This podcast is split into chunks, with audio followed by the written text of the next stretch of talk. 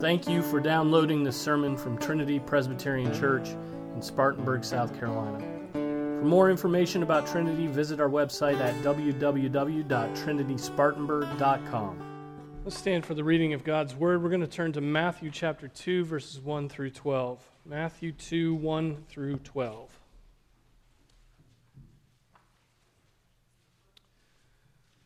This is the word of the Lord. It is eternally true. Now, after Jesus was born in Bethlehem of Judea in the days of Herod the king, Magi from the east arrived in Jerusalem, saying, Where is he who has been born king of the Jews? For we saw his star in the east and have come to worship him. When Herod the king heard this, he was troubled, and all Jerusalem with him. Gathering together all the chief priests and scribes of the people, he inquired of them where the Messiah was to be born. And they said to him, In Bethlehem of Judea. For this is what has been written by the prophet, and you, Bethlehem, land of Judah, are by no means least among the leaders of Judah, for out of you shall come forth a ruler who will shepherd my people Israel. Then Herod secretly called the Magi and determined from them the exact time the star appeared. And he sent them to Bethlehem and said, Go and search carefully for the child. And when you have found him, report to me so that I too may come and worship him. After hearing the king, they went their way, and the star which they had seen in the east went on before them until it came and stood over the place where the child was. And when they saw the star, they rejoiced exceedingly with great joy. After coming into the house, they saw the child with Mary, his mother, and they fell to the ground and worshiped him. Then, opening their treasures, they presented to him gifts of gold, frankincense, and myrrh. And having been warned by God in a dream not to return to Herod, the Magi left for their own country by another way. This is the word of the Lord. Let's pray. Father, we thank you for your word. We thank you that all of it is inspired and it is profitable for training, for correction, for rebuke. Lord, we pray that it would be profitable to us even this morning. We pray in Jesus' name. Amen. Be seated. So, there are a number of questions that surround this, these events that we read about from Matthew chapter 2, and most of them arise because we um, have in our songs, even like the song we just sang, condensed events uh, around the birth of Jesus Christ, and we've looked at nativity scenes uh, which get, the, get it all wrong, right? And, and, and we, you know, and so uh, there's, been, there's been a long tradition of, of condensing the events of Christ's birth.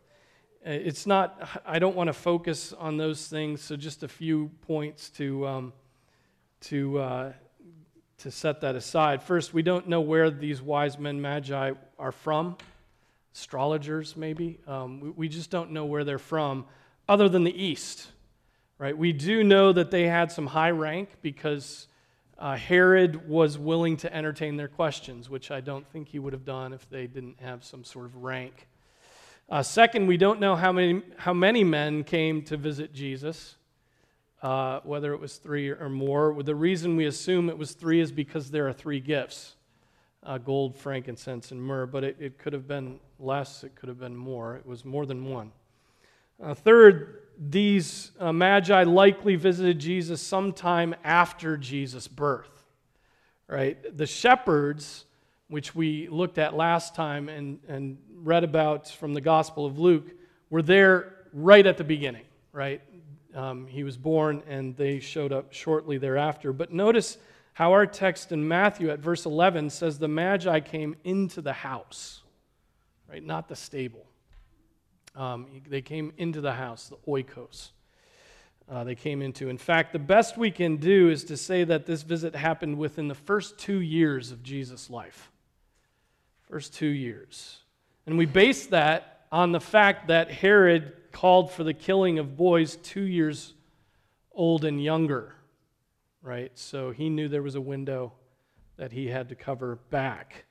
Uh, then, when Herod, uh, at verse, six, um, verse 16, then when Herod saw that he had been tricked by the Magi, he became very enraged and sent and slew all the male children who were in Bethlehem and all its vicinity from two years old and under, according to the time which he had determined from the Magi.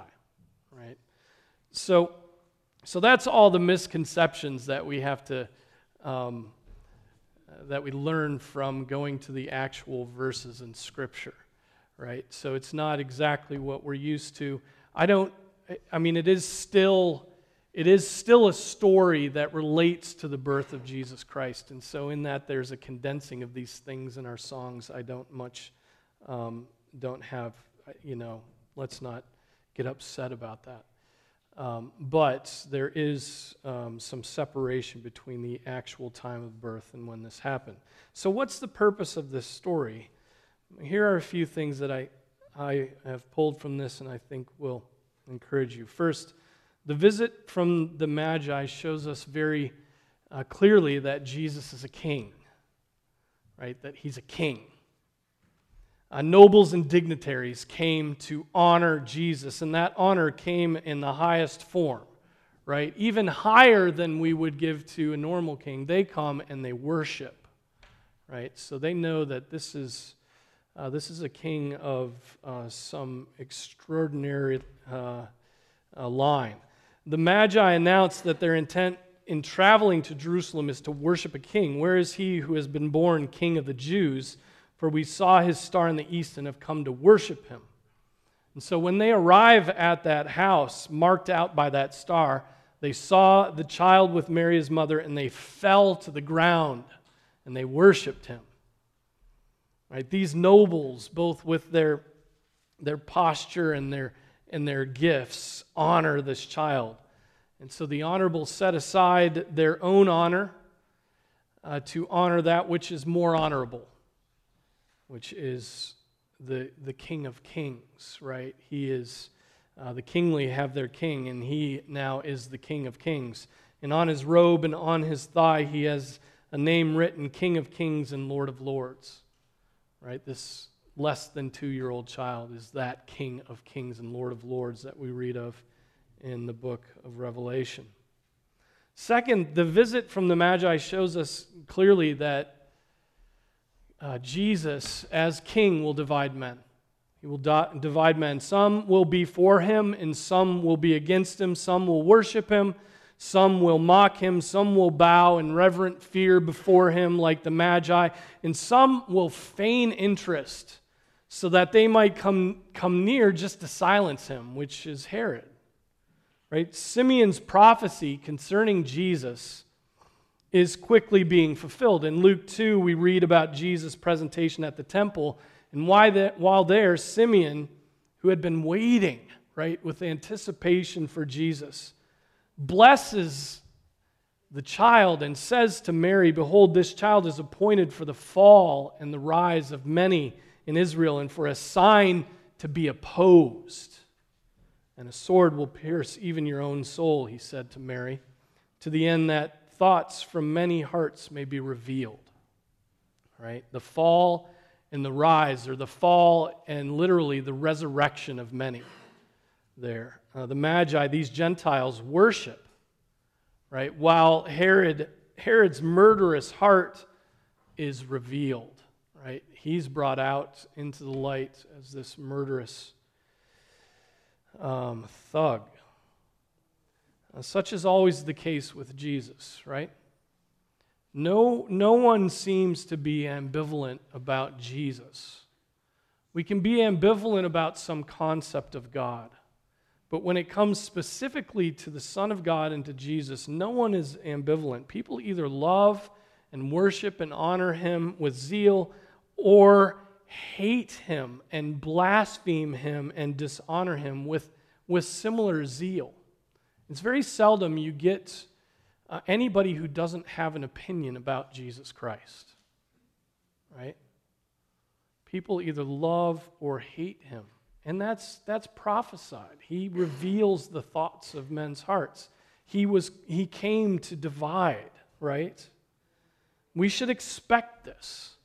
This, the, and, and we should prepare ourselves as followers of Christ for this because that which we deem most precious, so many people think is revolting and wicked. and they will not bow their knees. Jesus said, Do you suppose that I came to, to grant peace on earth? Right? I tell you, no, but rather division. For from now on, five members in one household will be divided three against two, and two against three. They will be divided father against son, and son against father, mother against daughter, and daughter against mother, mother in law against daughter in law, and daughter in law against mother in law. Right? Those divisions come by virtue of people uh, determining who Jesus is. Right? So let it be clear the division Jesus is talking about in that passage is the division that he causes. Right? He causes that. Some believe and others hate them for believing, and that divides families. Right? That divides families. And Jesus is unashamed of that. That divides families even in the southern states of America, where family is an idol, right? Where family is everything, where the, where the blood of, of uh, birth is more important than the waters of baptism, right? Jesus is unashamed that he will divide a household. He's unashamed that he will do it even in the south. Third, the visit from the Magi shows us very clearly that all nations will one day worship King Jesus. Right? Do not forget that these Magi are Gentiles. Right? They are Gentile nobles. They are not Jewish officials. Right? How, how they understand these things is nothing less than God's mercy and, and revelation to them right? Here in microcosm, with the Gentile Magi traveling to Jesus and, and bringing him gifts, is the scene that we have laid out for us in Revelation 21. This is sort of a, this is a, uh, in microcosm, a preview of, of the cataclysms of Revelation 21. I saw no temple in it, for the Lord God, the Almighty, and the Lamb are its temple, and the city has no need of the sun or the moon to shine on it, for the glory of the God has illumined it, and its lamp is the Lamb. And the nations will walk by its light, and the kings of the earth will bring their glory into it. In the daytime, for there will be no night there, its gates will never be closed, and they will bring the glory and the honor of the nations into it. And nothing unclean, and no one who practices abomination and lying shall ever come into it, but only those whose names are written in the Lamb's book of life.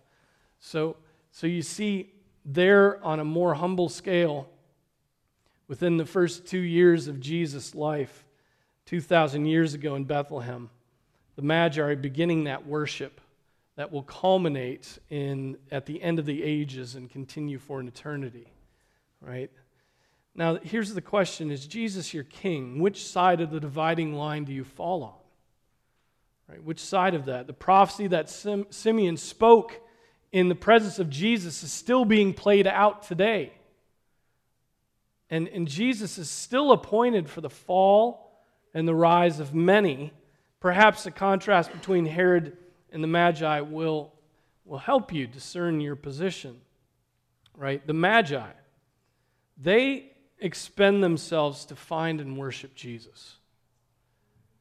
Right? They travel from who knows how far away, we don't know. They submit themselves. Then, when they arrive to the advice of the authorities that, that they might find him, and when they do find him, they fall down before him and they worship him. And then they make offerings to him. They give up of their wealth to, uh, to supply his need. Herod, on the other hand, sounds sounds kind of like the lazy man. Right? He tells the Magi, Go and, and search for the child, and when you have found him, report to me so that, so that I may come and worship him. It's verse 8. So Herod sounds like the kind of man who is so happy his church started a Saturday evening service, right? So that he can, um, so that it allows him to spend all of Sunday on a boat in, his, in the lake right? That Saturday evening service. Now, clearly, Herod is trying to use the Magi here. He's trying to use them. He wants to find Jesus, but certainly not for the same reasons as the Magi. He wants to find Jesus to protect himself from Jesus. right? He wants to be protected from him. And he also wants to then assert his own authority. The Magi want to submit to his authority. They long to call him king. They long to be underneath him. They long to know the peace that he can give to them. Herod comes to make war. Yet, even in this, he's not about to set out on his own search. Herod, Herod didn't say, Don't go yet, I, I want to come with you.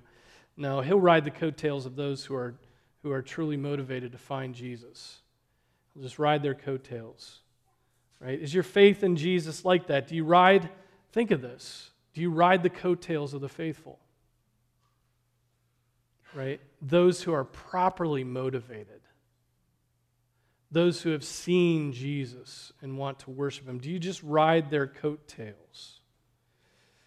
Are your own motives all mixed up and self centered and twisted like Herod's, right? You want to be known as spiritual, right? You want to, you want to be known as religious or moral or thoughtful or, or a believer. You want to please your mama. You want to please your boyfriend. You want to um, make heirs. You want to remain respectable, but you are just riding the coattails of the faithful. You don't actually seek to find Jesus, to love Jesus, to worship Jesus, to obey Jesus and everything. You just come along with your parents and ride their coattails. You put Jesus on and take him off like he's an old sweatshirt right? And, and not the almighty king of the universe. You feign worship like Herod. His feigned worship was just a means to an end. Spurgeon makes the point that it was strange that the chief priests and scribes were able to answer the question of the Magi, right? But were not then found worshiping in Bethlehem, right? The scribes and Pharisees know the answer, right? You'll find them in Bethlehem. You'll find the Messiah. You'll find the King of Kings and the Lord of Lords in, in, in Bethlehem. And they don't go, right? They haven't been there. Spurgeon says to the chief priests and scribes, the question was put, and they answered the inquiry as to where Christ would be born, but not a mother's son among them would go with the wise men to find this newborn king. Strange apathy. Alas, how common. Those who should have been leaders were no leaders. They would not even be followers of that which is good, for they had no heart towards Christ. The wise men rose superior to this serious discouragement. If the clergy would not help them, they would go to Jesus by themselves. Oh, dear friends, he goes on, he says, if you are wise, you will say, I will find Christ alone. If none will join me, if I dig to the center, I will find him. If I fly to the sun, I will find him. If all men put me off, I will find him. If the ministers of the gospel appear indifferent to me, I will find him. The kingdom of heaven of old suffers violence, and the violent take it by force, and so will I. The first Christians had to leave all the authorized teachers of the day behind and to come out by themselves. It will be no strange thing if you should have to do the same. Right? Happy will it be if you are determined to go through floods and flames to find Christ, for he will be found of you. Thus, these men are wise because, having started on the search, they persevered in it until they found the Lord and they worshiped him. So the Magi gave up their time, they gave up their comfort Right? They gave up their wealth, they gave up their reputations in order to bow down before Jesus Christ. We don't know how long they were in that house worshiping Jesus. Undoubtedly, it was but moments in comparison with how long it took them to find Jesus and to get there. But even a moment for them would satisfy them. Right? Even just a moment. They desired to bow their knees to the Son of God. No distance was too far, no cost was too great, no effort was, was beyond what they would consider. Right? Such is the case when one is being visited by the King of Kings and the Lord of Lords, the eternal Son of God. And we find it hard to be motivated to worship Jesus. we find it really hard to be motivated to worship Jesus, to read his word. Right? We find it difficult to open up the pages of this, this history that talks about the King of Kings and the Lord of Lords. We find it hard to attend the activities of his bride. We, the church, right? We find it difficult to witness to our neighbors. We'd rather just be comfortable. We find it, we find it very, very, very hard to pray. Right? And what this reveals is that we have not properly thought about Jesus and his glory. That's what it reveals about us. We have not properly thought about his glory as these, these Gentile magi did. We have not surpassed the Magi in their devotion to Jesus, though having much more knowledge, having much more revelation, having much more clarity than they had. Right? They had a star guiding them, and they came and worshiped. Right? This should not be. We have much more of God's revelation to us, and we should not be apathetic in our approach to Him, right?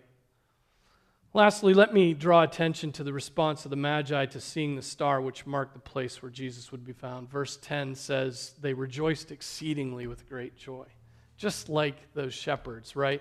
It was only in acknowledging Jesus Christ as the King of Kings, as the Almighty God, that there, um, it, it's only as we do that, right, that there will be true joy in your life right? Acknowledging that there is a God, that he had a son, that his son came, was born of a woman, died, rose again, ascended to the right hand of God the Father, there to always make intercession for you. That is joy, right?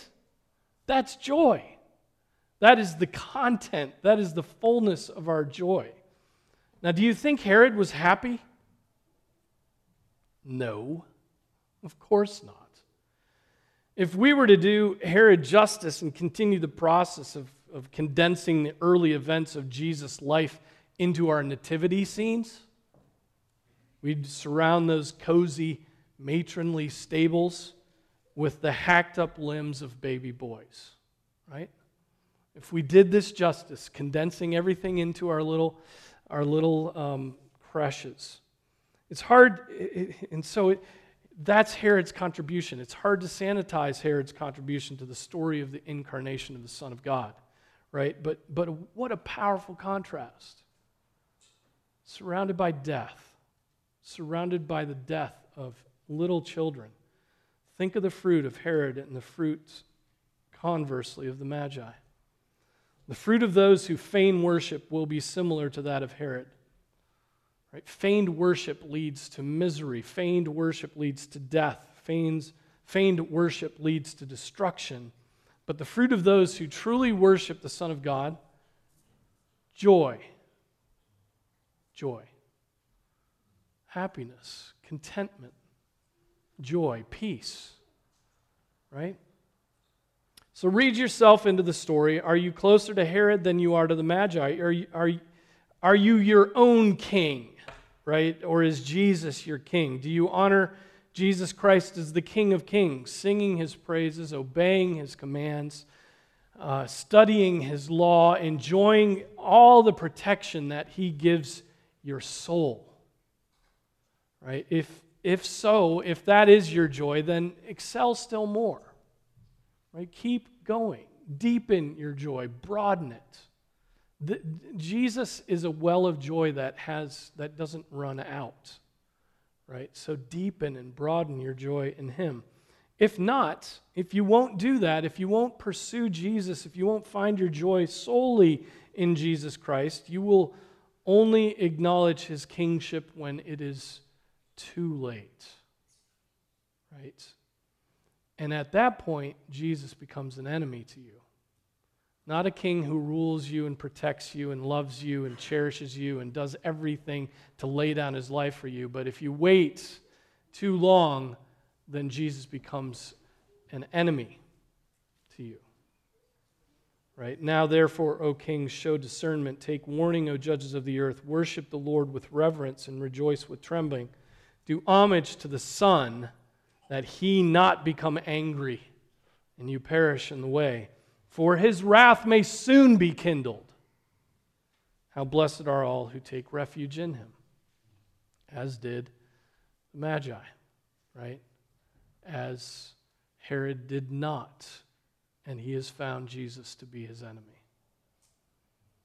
So rest in Jesus, believe in Jesus, find your joy in Jesus Christ.